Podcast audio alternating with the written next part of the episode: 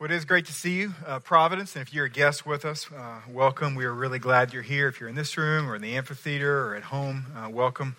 Uh, we're glad that you've joined us. And if you're not a guest, we're also glad that you joined us as well. It's a, it's a great morning.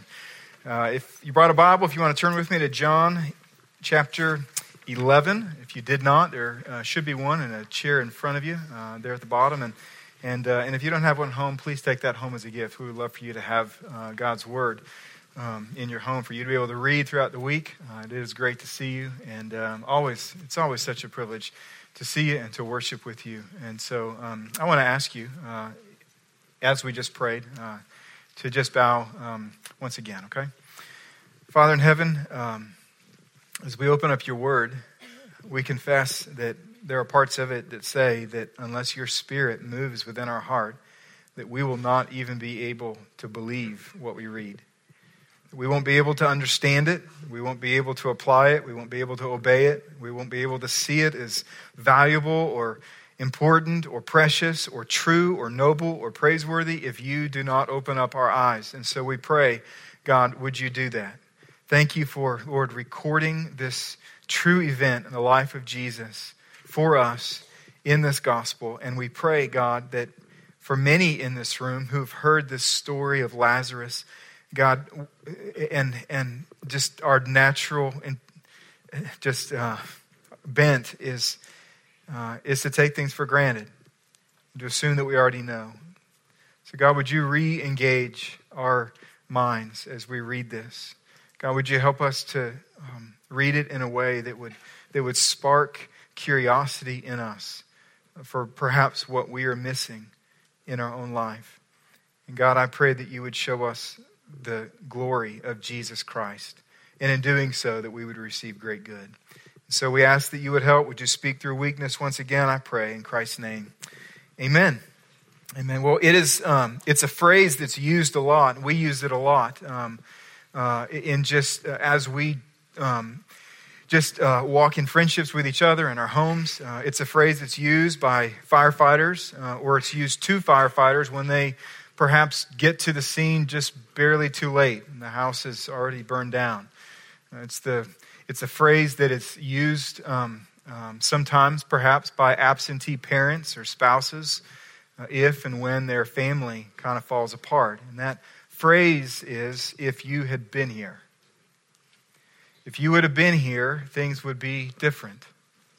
When you think about that little phrase, if you had been here, right, there's one part of real affirmation. You have power to make a difference. You, there's, there's something that I recognize in you, your skill, ability, wisdom, something, if you had been here, implies that we respect this person enough to think that they could have helped. But also in that equation is maybe two parts disappointment, frustration, confusion. You weren't here. You could have helped, but you weren't here.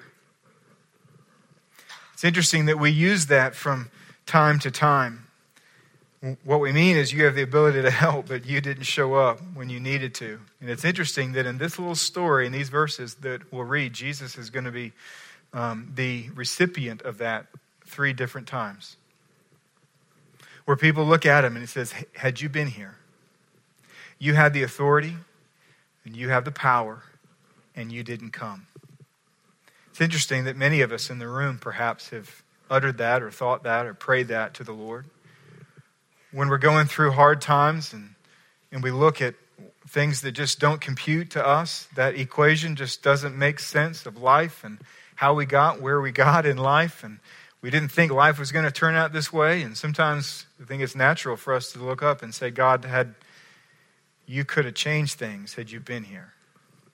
Why weren't you there when this. It's interesting that this story is one that Jesus recognizes and even allows that to take place. In fact, his actions even permit um, the knowledge that that was going to take place in his life, and he still did what he did. So, if you remember from last week, we looked at the first 16 verses where two sisters, their names Martha and Mary, they have a brother, Lazarus, who's sick. And so they send word to Jesus saying, You need to come and help. This is the guy that you love. This is your friend. This is our brother. You need to come. And we're told in verses 5 and 6 of this chapter that Jesus intentionally, it says, because he loved them so much, when he heard, he stayed two additional days until Lazarus died and then chose to go. So this wasn't random. This wasn't an accident. This was intentional. What we looked at last week was this truth, and that's that Jesus permits pain in the lives of people he loves because he's patiently working a better plan. That's what we looked at last week. But what we find here, right, is we pick the story right back up to where now Jesus is going to come back into town and he's going to face all that disappointment that's been built up when he was not there. And what we're going to see here is this is that is that God's plan, although good and infinitely good in the end, it does not mitigate our pain today. So we're going to find Jesus to be this conqueror and this counselor, unlike any other in this text. And so let's read it together. Starting in verse 17, it says, Now when Jesus came, he found that Lazarus had already been in the tomb four days. Bethany was near Jerusalem, about two miles off, and many of the Jews had come to Martha and Mary to console them concerning their brother. So when Martha heard that Jesus was coming, she went and met him, but Mary remained seated in the house. Martha said to Jesus, Lord, if you had been here, my brother would not have died. But even now I know that whatever you ask from God, God will give you.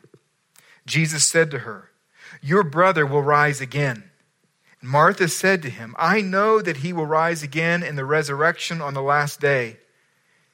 And Jesus said to her, I am the resurrection and the life. Whoever believes in me, though he die, yet shall he live. And everyone who lives and believes in me shall never die. Do you believe this?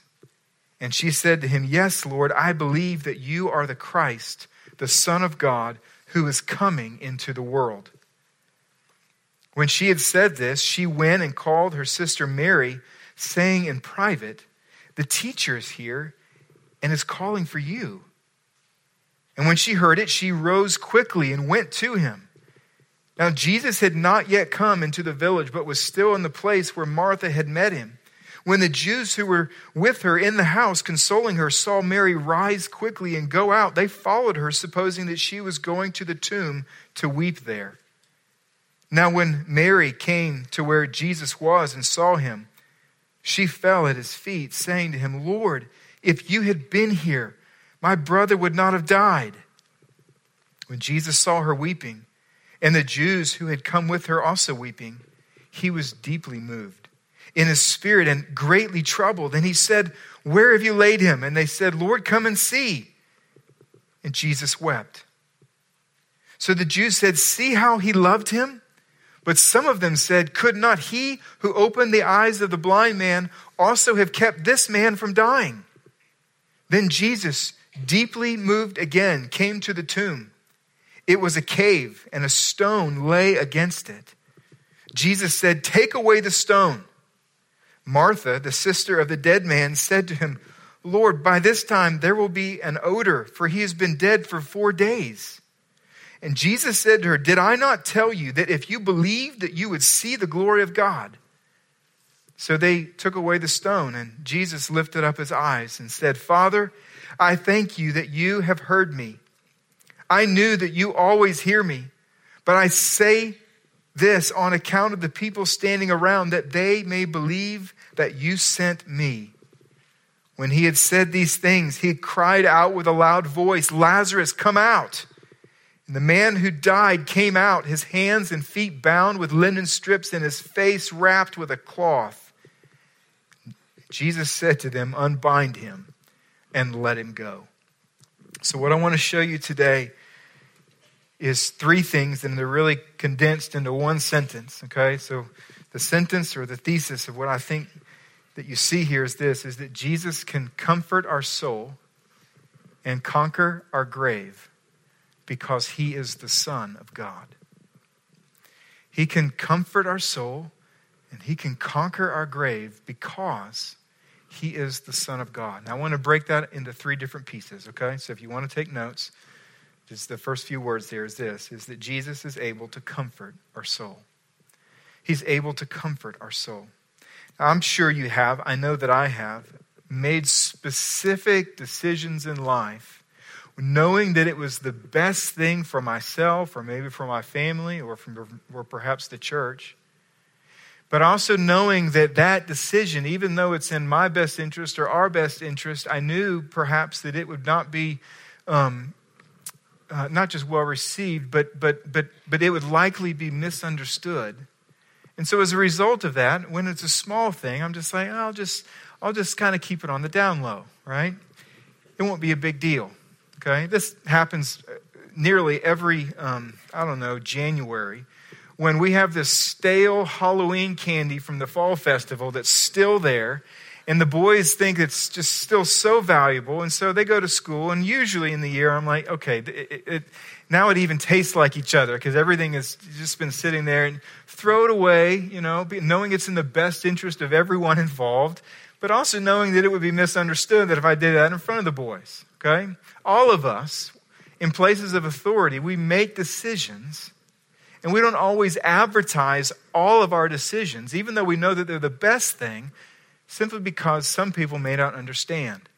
Well, Jesus made a decision to stay two extra days when he was asked to come, and there's no way that he could keep this hidden. We know this because there's a courier that actually sent word to Jesus who knew that he got the word. His own disciples knew that he got the word, and the sisters knew that he got the word, and yet he still stayed. And so when Jesus arrives in Bethany, their pain is palpable. And I think that their pain is directed in two different areas. You know, that's, uh, it's really important for us to be wise as people to recognize that people's pain is normally not just one thing. It's, it's a mixture of a lot of things that all come together. And, and so I think about this situation, and not only are they grieving the death of their brother, but they're also incredibly disappointed in Jesus. And so he comes, and Martha hears that he's on his way. She leaves the house and goes out, and she starts, and she says, If you had been here, my brother would not have died. And hardly without pause, though, even though she's expressed affirmation and disappointment, that she then has room in her heart still at that moment to talk about theology. She said, But you know what, Jesus? I, I know. I know that whatever you ask of God, God will do for you. And so Jesus, recognizing where she's at, says, Martha, I want you to know something. Lazarus is going to rise from the dead. And she as evidenced by her incredible theology from the Old Testament, where she's reading and she knows that there's a rescuer that will come. And when that rescuer comes, everyone who believes upon that rescuer will be saved. And literally, even though they die, they will live again. And she says, I believe, I know that Lazarus will rise again in the final day, at the final resurrection. And Jesus says, I am the resurrection and the life. Now, why is that so important? Well, what he's saying is, I am the arrival of that day. And John is very, very passionate about us seeing that Jesus is claiming to be the God of the Old Testament. And so, repeatedly, John writes down the claim that those times when Jesus spoke specific words in order to tell us that he really is God. And those words are, I am. If you guys remember, right, this is the fifth time we've talked about this. We've got two more times, okay? But Moses, right, he's out in the wilderness. He's hanging out with a bunch of sheep. God shows up in a burning bush.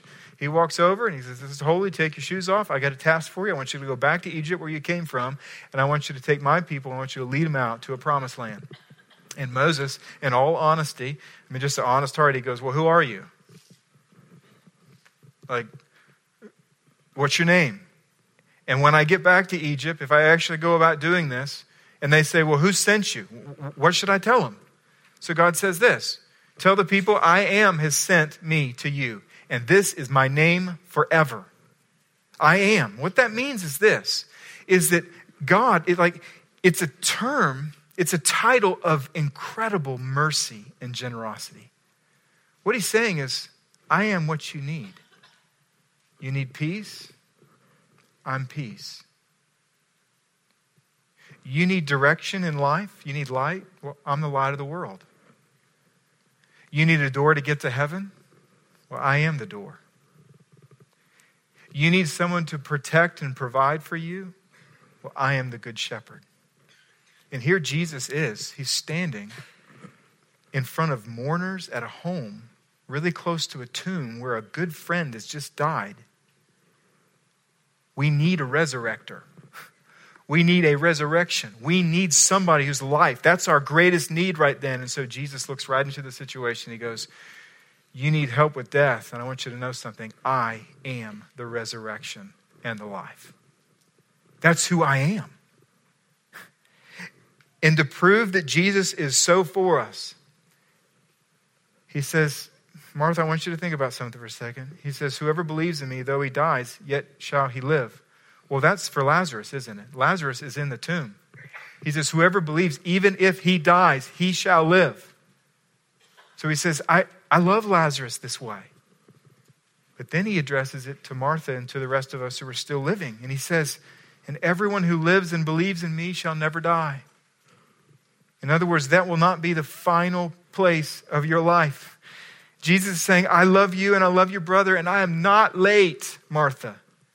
I came at the right time to love you the best way that I can and the way that you need. And so she runs back in and she whispers in Mary's ear, The teacher is calling for you.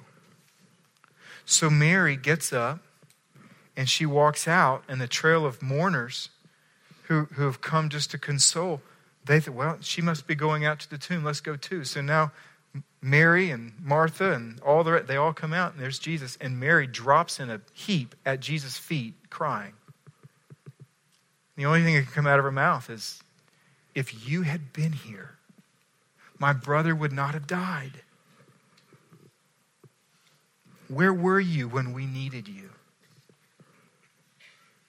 It's interesting, these aren't just words because we're told that Mary was weeping. So these are words that are truly escaping in between sobs.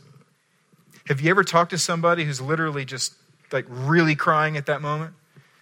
It's a difficult conversation, isn't it? Right? They're trying to breathe and formulate sentences and cry at the same time. And this is Mary. And so, Mary, in full bored emotion, she's saying, Jesus, had you been here, you could have helped you weren't here. And what you find next is stunning. It's a revelation of Jesus that you don't see very often in the scriptures, but it's revelation of who he truly is. You see, we see lots of places in the Bible where he's strong and victorious and he's sovereign, he's authority. We don't see God crying very often, but you see it here. And John stacks up four different phrases to tell us how emotional Jesus became when he's talking to Mary at this moment. It's amazing if you think about it, right? It says that Jesus cried.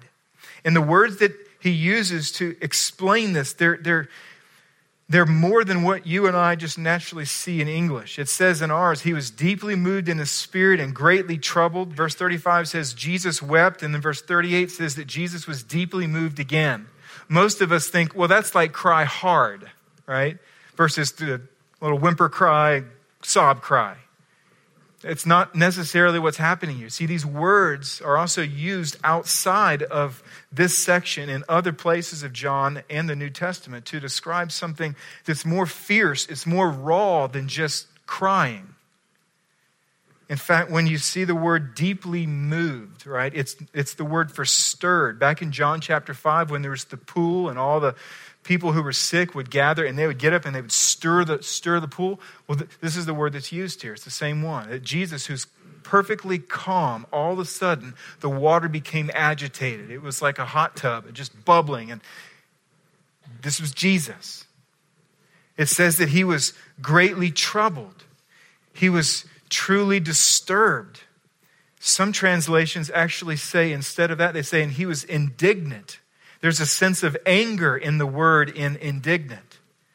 And so there's all of these things that are colliding together. And it's really interesting that when you read like theologians and commentaries and, and, and everyone kind of thinks, I think this is why he was so emotional. This is why. And I think they were all wrong only in the sense that they didn't include everybody's thoughts together. I think it was a lot of things. I think his emotion was not only raw, I think it was very, very complex. I think his, his heart was literally spilling over with several things, right? One of which would have been empathy. He's seeing people he loves deeply mourning the death of their brother. And it makes him sad. I think he also is grieving because Lazarus was one of his friends. I also think he's standing in front of a world that's so broken. And he remembers how he created it. And death was not a part of what he intended from the beginning. It was not supposed to go like this. And everywhere Jesus is walking on this earth, he's seeing everything broken from what he created. And the pinnacle of brokenness is human death. And here he is at a grave. And so there's just the brokenness that he sees, and it troubles him. I also think he knows that he's within two weeks of getting in his own grave. And he knows that that's coming that I will be in one of these very soon. And I also think that he is grieved because people he loves are disappointed in him. I mean, think about it. You and I were created in his image, right? So, what that means is when you express naturally. Sometimes what that means is that's an expression of how he would express. So, how do you like it when someone comes to you and says, Had you been here? We, we feel accused, we feel saddened. And somehow, this pot, it was like this great big cauldron, and all these emotions, they're all pouring in all at one time, and, and it, it just spills out, and Jesus just erupts with emotion.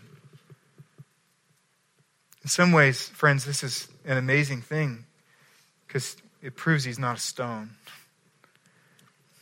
He's not emotionally frozen. Well, on the heels of Mary saying this, the crowd, they start talking. In verse 37, some of them said, Could not he who opened the eyes of the blind man also have kept this man from dying? What are they saying? Surely he could have, but he didn't. And if you notice verse 38, it says, Then Jesus deeply moved again. The word then can also be translated therefore, meaning on the heels of the crowd of mourners saying, You could have helped, but you didn't. He's deeply moved again. He then comes to this grave.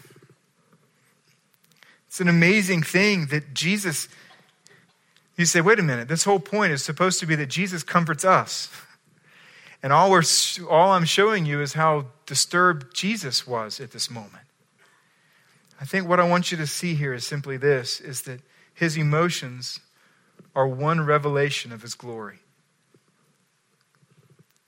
They're raw and they're complex, but listen, they're always in perfect alignment. What that means is this he always cries at things that he should be crying about, and he's laughing at things that he should be laughing about, and he never gets those confused. His emotions spilled out in appropriate directions and in appropriate ways for what's in front of him. And this should help you and I, because when you're sad, he can be sad. He, he can sympathize, he can empathize with you, he hurts with you. And so, two applications to this first point. They're both very similar, at least most of the words, right? The first is this is let's run to Jesus with our disappointments and receive his help.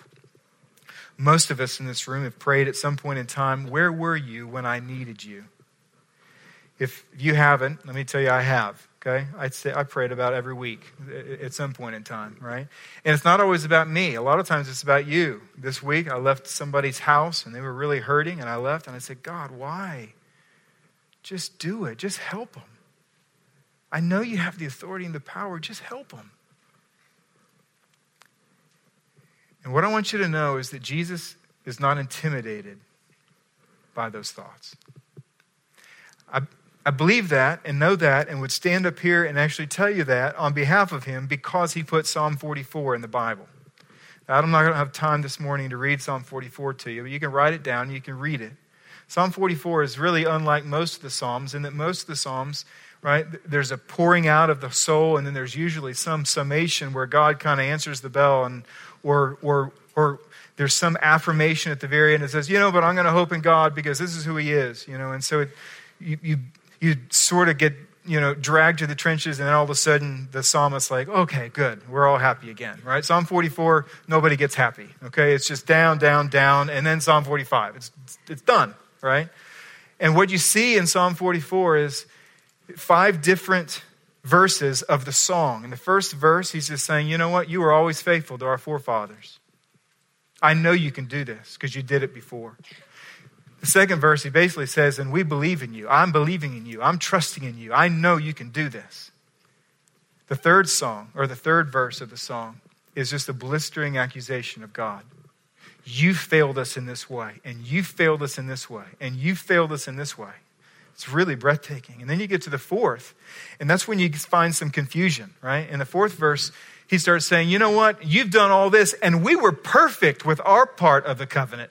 We didn't even sin against you. I mean, you're like, What? You know, it just shows some of us, you know, we get. We get kind of confused about how righteous we really are and that God really should be doing things for us. And, and then the last little verse, God says, or, or no, these, the uh, psalmist says, God, this is what I really need you to do. I need you to get out of bed and help me. He says, rouse yourself, get up, and help period, over. Now, why, why would I go there? Well, it's, it's stunning to me that God would allow something like that to stand without Him answering the bell. And I think the reason He does is because He knows that in any relationship there is disappointment. Even if the other person is in the right, there's disappointment because there's a lack of understanding. And He knows that we are in a relationship with Him. And He knows it's not a license for us to sin and accuse Him of evil doing, but he knows that the heart spills out when we don't understand what he's doing, when we don't understand his, his pace in life, his timing. Why are you doing it this way? And he says, I just want you to know I acknowledge that, and that doesn't scare me. That's not intimidating to me. You see, James 4 8 says, Draw near to God, and he'll draw near to you. And so I want, just want to encourage you that when you're disappointed, even if you come to him and all you can say is, God, I don't get it, come to him. You need to come to him. You see, what you see is that Jesus is unique in his ability to literally um, uh, craft a plan to care for each one of us at the place where we're at and, and the needs that we have. Martha, if you remember, right, comes and Martha is, is, is overwhelmed, but her pain still has some room for theology. And so she brings it up. She says, But you know what, God, I, like I get it. I'm really disappointed in you, but I know that you can do, you have a special relationship. You can ask God and He can do stuff and He, he would do what you ask. And so Jesus crafts a plan to care for her that includes not only comfort, but also theology. It's with Martha that he says, okay, you can stomach some talk right now about on the resurrection and the life. And, but you notice for Mary, Mary's pain at that moment, she may have had just amazing, strong theology, but at that moment, her pain was crowding everything out. All she can do is cry. And so Jesus doesn't give her any theology at that moment. He just cries with her. He's an amazing, amazing caregiver. You see, like a perfect parent who has two children and at bedtime goes into each of their rooms and cries with one and then gives a very, very pertinent word of advice, truth to the other. And is there with all of their heart with both of the children, meeting both needs. Jesus is our wonderful counselor. And so shake not your fist at him. Run to him in prayer and his word and to his people. And what we find is that Jesus will marshal his resources to help. His help may not come how we think it ought to come, but it is what we need, and so trust him. That means that sometimes when I'm really disturbed, I go to the scriptures, and sometimes I get to the scriptures, and what I find is a word of just comfort, and sometimes it's a word that's just theology or it's, or it's instruction. And I have to trust that when I open up the scriptures, that God knows what I need the most. When I come to church, sometimes I interact with God's people.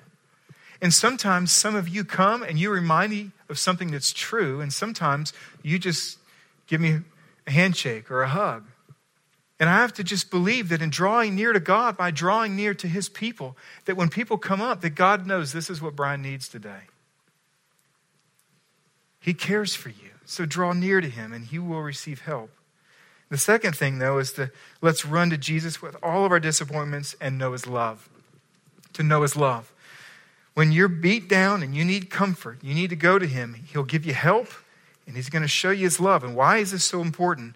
It, it, it, it's, it's, John thinks this is critically important that you understand this, okay?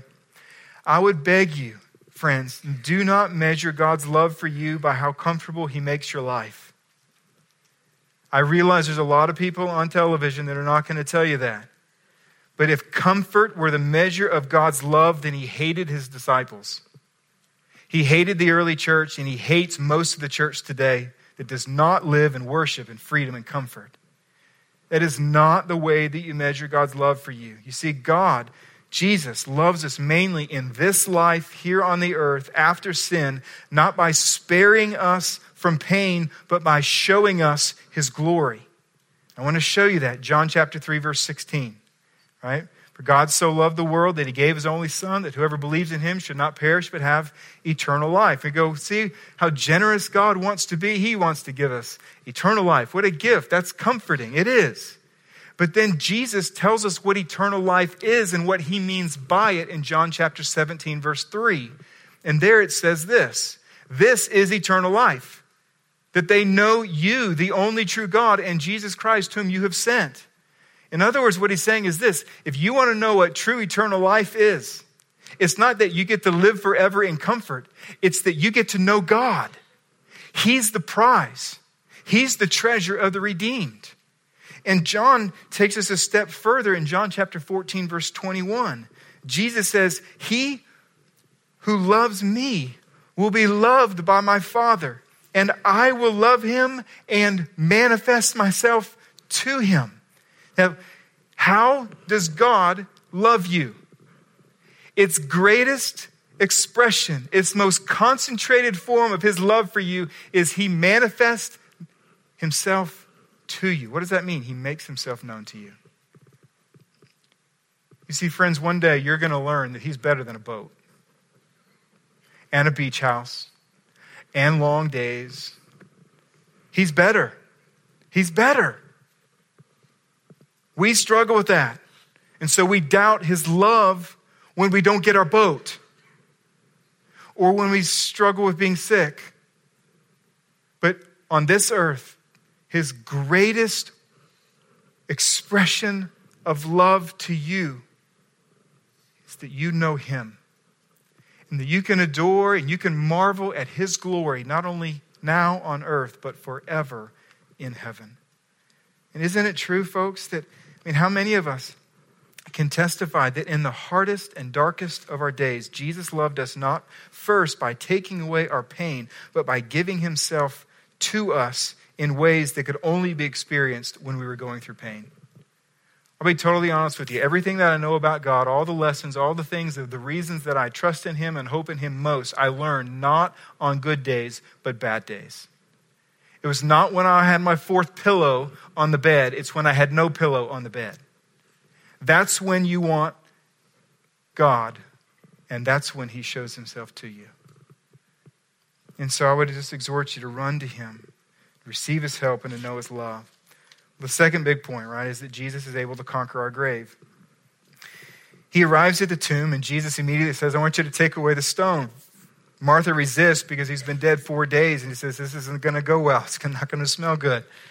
And so Jesus makes a connection back to verse 4 when he says, Did I not tell you that if you believe that you would see the glory of God? In other words, Martha, I'm asking you to watch my love for you right now. I'm about to do something. I want you to watch my love for your brother. And I want you to watch what I can do and will do for everyone who calls upon my name at the final resurrection. So Jesus backs up, he prays, he, and all of a sudden he cries out with a loud voice and he says, Lazarus, come out. Suddenly, the authority of Jesus' words commandeer Lazarus' dead body. And all of a sudden, what we find is his cells regenerate, his organs engage, his blood liquefies, his lungs gasp for air, his body begins to warm, his eyes open up, his muscles begin to engage and move. And suddenly, Lazarus, still bound up in all of his rags, he walks out of that tomb. You see, this is the glory of Jesus Christ. Friends, listen, if you know Jesus Christ, one day this too will happen to you.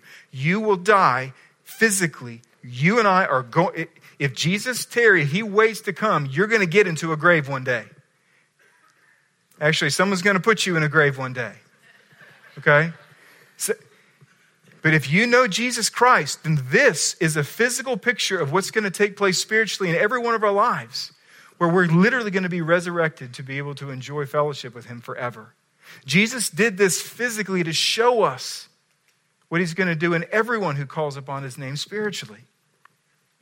You see, Jesus is the innovator and the renovator of all things, including our bodies. So, by way of application, let's trust Jesus with the greatest of our fears. See, in spite of all of our efforts to stay young, we're all losing, right? We're all going to get older and we're all going to die. And the fact is, is that's frightening. The only people that that doesn't scare are Christians. And it still scares Christians.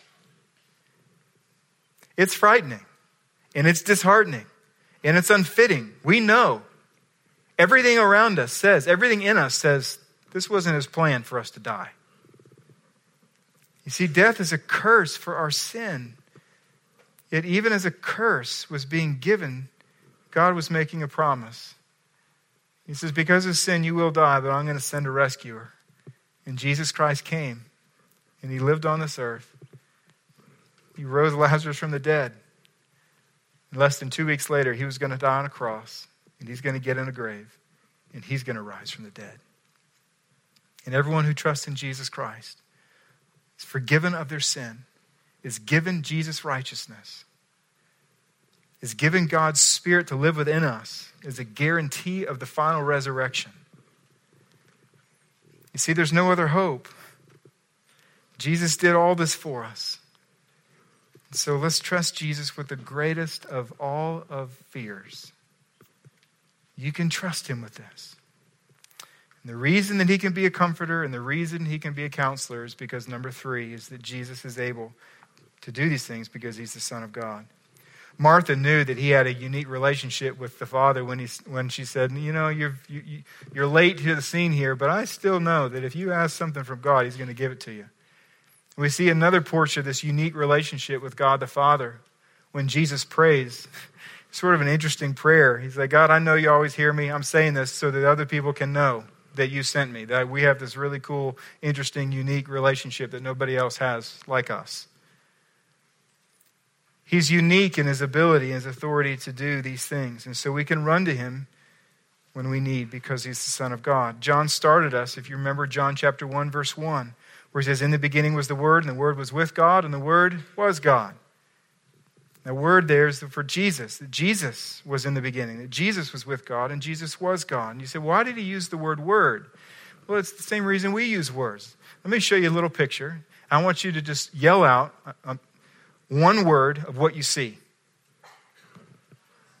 All right, I heard nothing there. I just, blah, blah, all right, okay. Uh, okay, a meadow. What else do you see? Mountains. What else? Flowers, okay, okay. Exactly. Okay, so I see green, I see yellow, I see blue, I see rock, I see glory, I see all kinds of things, right? And all of us could use a lot of different words, and that's exactly what we do. We use words to describe things so that other people can enjoy them like we enjoy them. And God wanted us to enjoy Him like He enjoys His relationship. And so God used words, and the words that He used was Jesus. Jesus is the Word. He is the definition. He is He's the final authoritative word that says this is who God is. In this word, verse 14 says, The word became flesh and dwelt among us, and we've seen his glory. Glory as the only Son from the Father, full of grace and truth. See, if I move in your neighborhood and I build a 20 foot fence around my house, it says something about my real desire to interact with you, right? But if I put a little three man tent in your backyard, it says a whole different thing, doesn't it? And this is what he did. When he says the word became flesh and dwelt among us, the word there is literally he set up his tent. He wanted you to see him so that you could know him, because that's the greatest way that he can love you. And so, by way of application, let's look to share the uniqueness of Jesus this week. I had an opportunity to do this last, last Wednesday. Two people all distraught about the election. I just said, Let me tell you something. Let me tell you what gives me comfort today. And just to tell them about Jesus, that he is unique you see, there's brokenness all around us, and people are disappointed all around us, and there's injustice all around us, there's fear all around us, people are dying and grieving all around us, and Jesus is the only answer. And Jesus tells us this As the Father has sent me, so I'm sending you. So let's look for opportunities this week to tell people about our comfort and conquer. Okay? Let's pray together. Father, we love you. Thank you for your kindness to us that's expressed to us in its greatest ways by showing yourself to us. And we thank you so much for the revelation of Jesus that we see. Thank you, God, that you're able to comfort, that you're able to conquer because you're God. We acknowledge you and we worship you. God, I pray that you would use this, these moments, these last moments of our service together, God, that you would speak to us, that you would encourage us. For those in this room that are grieving the death of even a loved one, I pray, Father, that you would comfort them.